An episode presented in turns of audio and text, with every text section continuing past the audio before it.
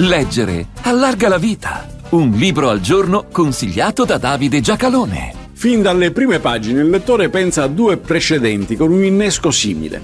La metamorfosi di Franz Kafka con il protagonista Gregor Samsa, che si trasforma in uno scarafaggio, e Cecità di José Saramago, con una città che viene colpita da un'epidemia e tutti, ma non proprio tutti, perdono la vista. Qui, fin dalle prime pagine, il protagonista, Anders, si sveglia e vede che ha cambiato colore, è diventato scuro. Pensa sia una cosa temporanea, chissà come spiegabile, ma scuro era diventato e scuro sarebbe rimasto. Mosin Hamid, l'ultimo uomo bianco pubblicato nel 2022 in italiano da Inaudi, nel 2023. L'autore è nato in Pakistan nel 1971, ora vive fra quel paese, New York e Londra, con frequenti puntate in Italia. Il povero Anders non sa se disperarsi o nascondersi all'inizio, sperando in una faccenda temporanea, sceglie la seconda cosa, poi però dovrà pur lavorare, comprare da mangiare, vedere il padre, la fidanzata o una. Quindi un po' si copre, usa un cappuccio, ma poi deve mostrarsi per quello che è, un uomo dalla pelle bruna.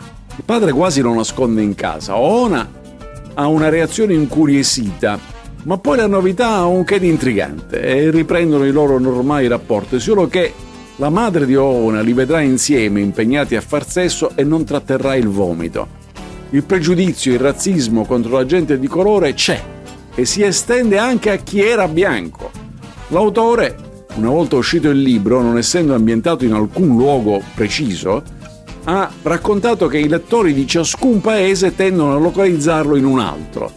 Ma Anders è solo un anticipatore. A poco a poco tutti diventano scuri, Ona compresa. E sperare che poi passerà è ormai privo di senso. Quella è una condizione stabile con cui fare i conti, proprio perché tale, però è una condizione naturale Nessun bianco ha scelto di diventare scuro, ma neanche nessuna persona di colore ha scelto di nascere tale. È un fatto, punto e basta.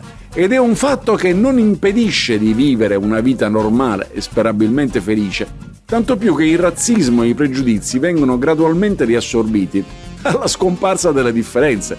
Nessuno è di un colore o dell'altro perché tutti sono dello stesso colore, l'unico non è detto che la scomparsa delle differenze sia il modo migliore per abbattere i pregiudizi, ma il libro racconta l'infondatezza dei secondi, cioè dei pregiudizi, per evidente assenza di libera scelta.